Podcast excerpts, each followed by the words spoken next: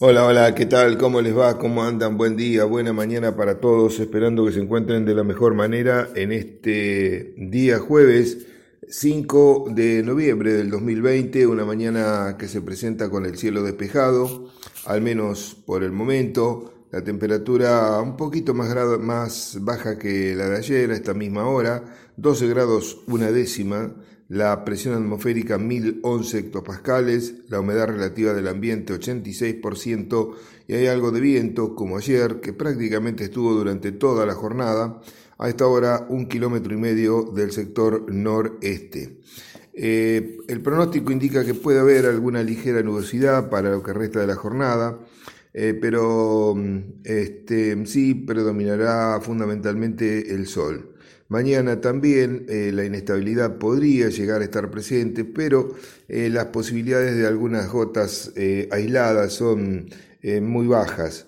El tiempo mejora, sábado, domingo con buen tiempo, y la semana que viene sí se va consolidando más una posición hacia mitad de semana en adelante con probabilidades de lluvias sobre nuestra región. Así que bueno, veremos, como le hemos dicho ya en varias, eh, en varias oportunidades, eh, la condición de mm, inestabilidad es eh, interesante, importante y hace que muchas veces las predicciones a mm, corto o mediano plazo no sean tan acertadas, ¿no? Haya cambios bastante rápidos en lo que puede suceder con el clima para un determinado lugar. Eh, bueno, dejamos entonces la parte climática, eh, continuamos con lo que estamos charlando. Estamos hablando de soja, ayer hablamos bastante del cultivo de soja, hoy seguiremos hablando un poco de cada cosa. Ayer me preguntaban digamos, los, eh, los efectos del agua que, que, tuvimos, esas lluvias que fueron importantes entre el 19 y el 25 del mes pasado que prácticamente en una semana se concentraron eh, lluvias, tres eventos importantes. En algunos lados las precipitaciones superaron los 200 milímetros, la sumatoria, en otros 150, eh, 140, es decir, volúmenes altos.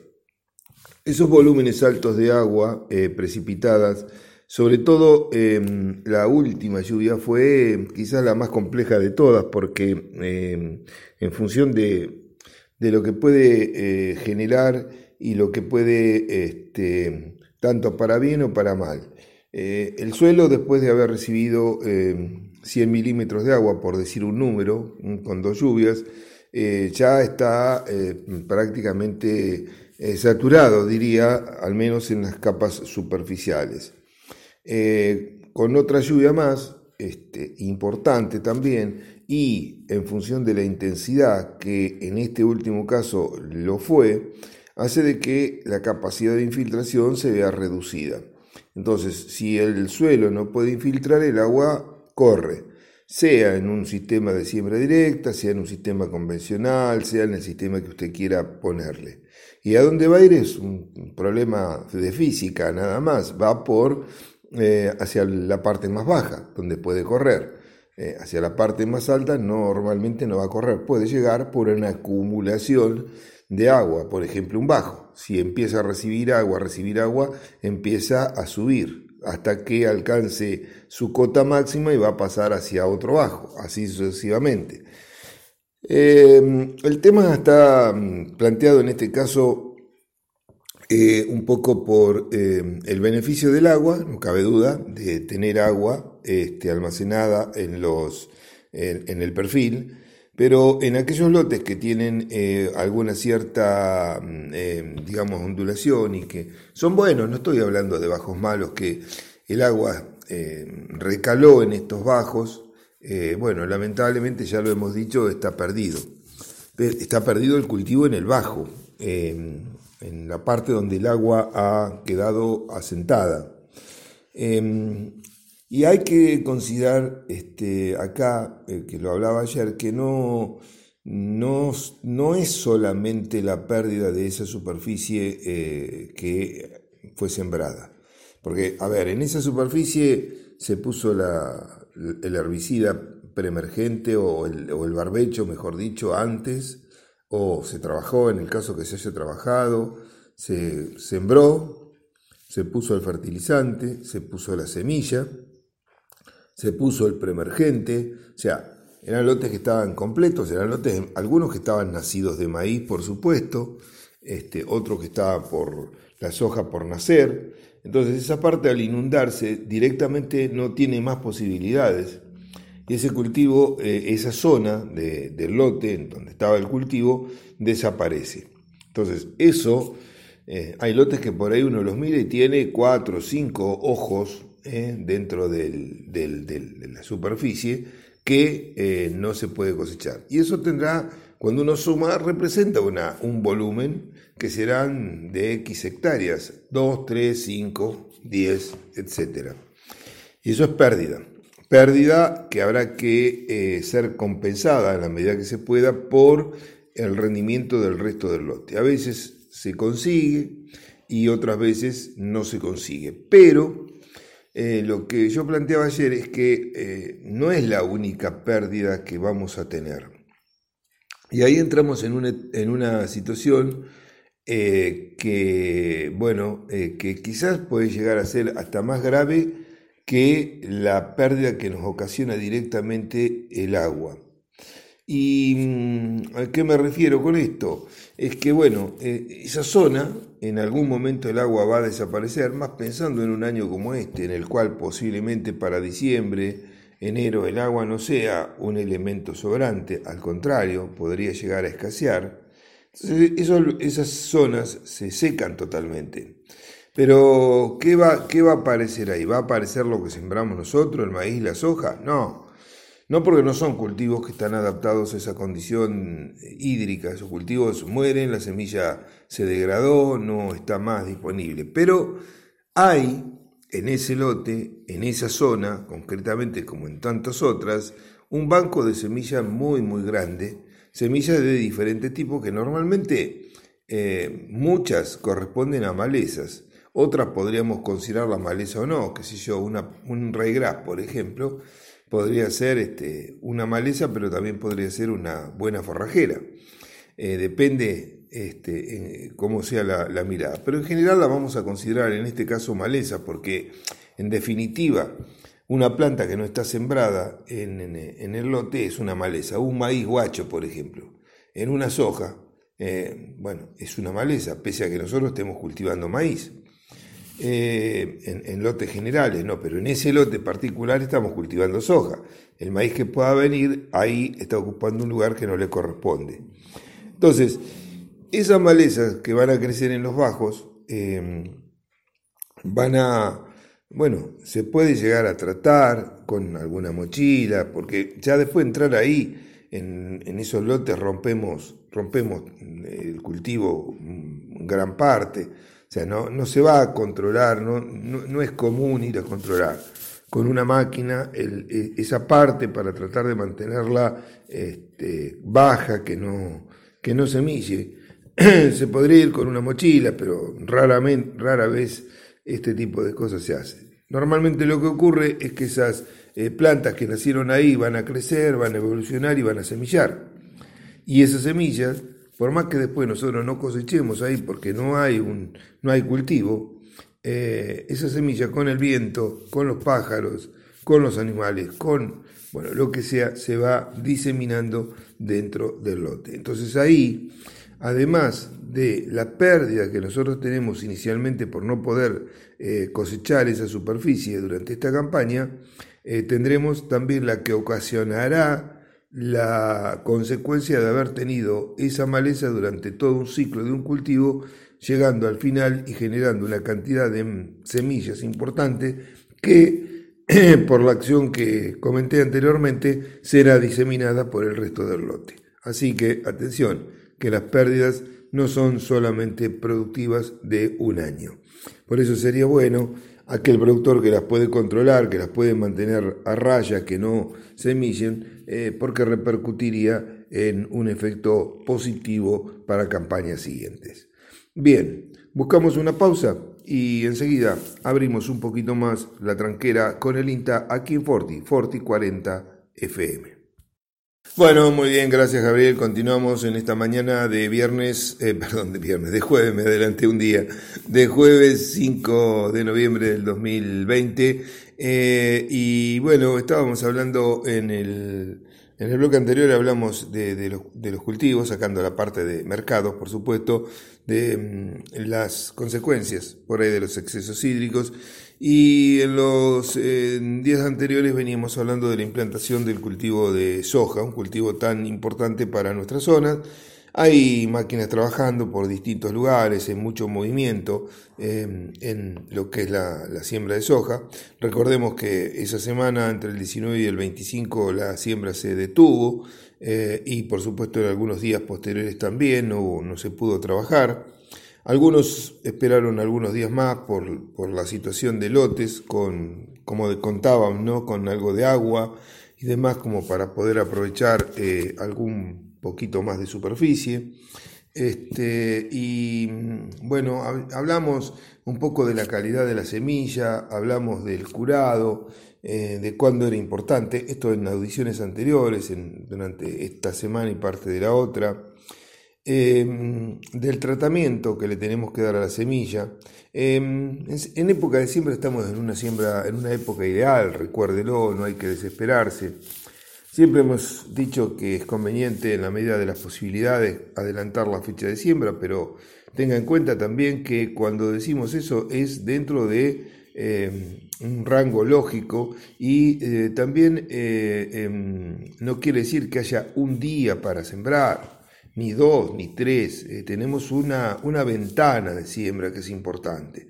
Hoy estamos a día 5 de noviembre, o sea, es una época ideal para sembrar soja en nuestra, en nuestra zona. Em, yo creo que la cosa comienza a complicarse a partir ya del 15 de noviembre en adelante. A medida que avanzamos, estamos perdiendo en un año normal, en una situación normal. Atención, que esto también puede variar. Eh, pasa, por ejemplo, para hacerlo más gráfico y claro, con la soja de segunda. ¿Cuándo usted sembraría soja de segunda? Lo más temprano que pueda. Pero bueno, a veces no se puede. Y ha ocurrido que siembras muy tardías de soja de segunda, muy tardías, llámese enero, eh, han rendido relativamente bien. La pregunta en este caso es, ¿cuántas veces esa situación se repite a través de del tiempo y es muy probable que muy pocas. Entonces, em, siempre hay en biología, no tenemos que aferrarnos a, situaciones, a números, a fechas concretas, exactas, porque la biología tiene una cantidad enorme de factores que interactúan y que pueden eh, llevarnos para un lado o para el otro. Mm, en consecuencia, respecto a la fecha de siembra, no hay que desesperarse. Estamos dentro de una fecha de siembra ideal para lo que es soja de, de primera en nuestra zona. Entiendo también que el productor eh, además quiere adelantar em, que no todos los lotes los puede sembrar el mismo día, que no todos los días van a ser iguales y que también hay otro tipo de actividades y que después ya viene la cosecha de trigo, de cebada, y que viene la soja de segunda y que viene también el maíz tardío. Entonces muchas veces quiere tratar de adelantar un poco porque hay que reparar máquinas, hay que hacer determinado tipo de cosas. Y bueno, también es bueno que tenga algún descanso, ¿no? En unos días tan agitados y complicados como tiene durante un periodo muy largo del año. Em, este, un tema que nos consultan bastante seguido eh, eh, es, y esto es recurrente año tras año, está referido a la densidad de siembra. En general la pregunta no siempre, eh, en algunos casos sí, pero no siempre viene para definir la densidad de siembra del cultivo, sino que viene después de un problema que por ahí han tenido en el campo, en el lote, y han quedado con un stand de planta reducido. Entonces, eh, la pregunta es, ¿qué hago? ¿Lo, doy vuelta? ¿Lo vuelvo a sembrar? Eh, ¿Qué decisión tomo? En general, yo le puedo decir que creo que nunca, eh, nunca este, tomé la decisión de dar vuelta un, un lote sembrado. Está bien, estamos hablando de valores relativamente aceptables. Si yo me quedo con 20.000 plantas de soja, bueno, a esta altura del partido más vale que no la voy a dejar. que voy a tener que recurrir a una siembra por muchos motivos que no vamos a explicar ahora, pero usted lo entenderá. Pero muchas veces eh, puede pasar que yo me quede con 100.000 plantas, 120.000, 130.000, 140.000 eh, plantas estoy hablando, cuando en realidad sembré muchísimo más. Y por distintas causas, sea por el agua, sea por la calidad de semilla, sea por el factor eh, de siembra, sea por X, eh, he tenido muy poco logro respecto a lo que pretendía. Bueno, con esas densidades en términos generales usted puede alcanzar buenos rendimientos. ¿Puede perder algo? Sí, pero si usted computa todo lo que hizo hasta ahora, todo lo que invirtió y tiene que reinvertir, más el tiempo que eso le lleva para sembrar de nuevo, etcétera, etcétera, si pone todo en la balanza o sale hecho o inclusive puede ganar con dejar el cultivo. Entonces hay límites, va a depender del lote, tampoco le puedo dar una receta en esto, eh, la receta general sería que la soja, aún con una densidad bastante más baja que la que habitualmente usted está sembrando, puede alcanzar buenos rendimientos. Eso es general. Ahora bien, cada caso hay que analizarlo en particular, porque no es lo mismo un buen lote que un lote, digamos, de inferior calidad. No es lo mismo una variedad de ciclo muy corto, llamémosle grupo 2, un grupo 3 corto que un grupo 4 medio, 4 largo. No es lo mismo. Em, no es lo mismo en la condición de, eh, de, malezas que puedo tener. O sea, hay un montón de factores que juegan y que pueden influir para tomar o para torcer la dirección hacia un lado o hacia el otro. Em, hay que tratar siempre, por supuesto, de lograr la mejor implantación posible, porque la implantación también, eh, acá volvemos a algo parecido o asociado a lo que hablamos en el primer bloque. Eh, la implantación, eh, en muchos casos, cuando este, no se logra lo que uno quiere, no es muy uniforme. Hay cierta desuniformidad y eso no es bueno. eso no es bueno y eso también es tierra fértil para que las malezas puedan desarrollar. Entonces ahí voy a tener que gastar después más dinero en herbicidas, más dinero en controlar las malezas y posiblemente aún eh, poniendo todo el esfuerzo no logre un control correcto.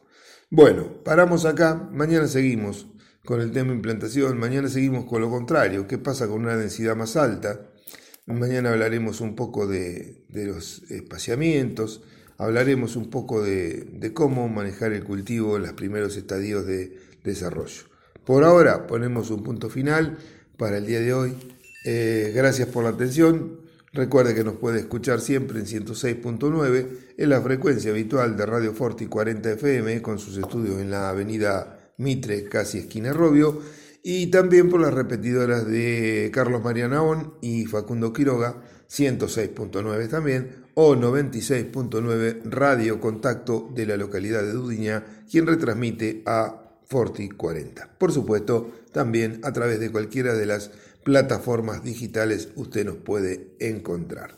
Gracias, buena jornada, que lo pase bien. Mañana, si Dios lo permite, 7 y 30, estaremos aquí nuevamente abriendo una nueva tranquera con el INTA. Chao y muchas gracias por la atención.